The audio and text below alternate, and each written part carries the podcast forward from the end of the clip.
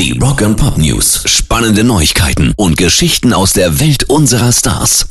Blink 182 Drummer Travis Barker wurde gestern mit einem Krankenwagen ins Krankenhaus gefahren. Seine Frau Courtney Kardashian hat ihn begleitet. Seine Tochter Amanda twitterte sofort, schickt eure Gebete. Uh.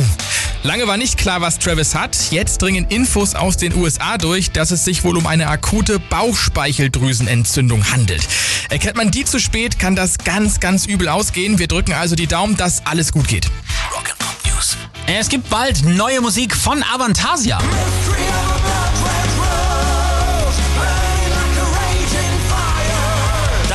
Hat Frontmann und Mastermind Tobias Summit jetzt angekündigt. Der Sound ist neu und frisch, eine gute Mischung aus Fantasy und Poesie.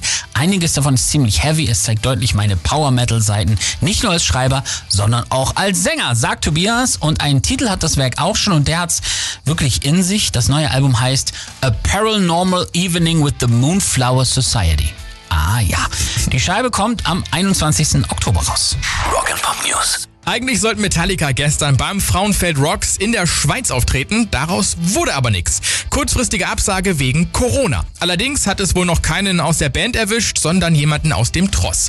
Bitter für das Festival, einen Nachholtermin gibt's nämlich nicht. Die Fans konnten die Tickets aber zurückgeben. Oder, und das ist eigentlich echt schlau, sie konnten sich die anderen Bands wie Five Finger Death Punch oder Sabaton trotzdem angucken und haben vor Ort einfach 50 Euro zurückgekriegt.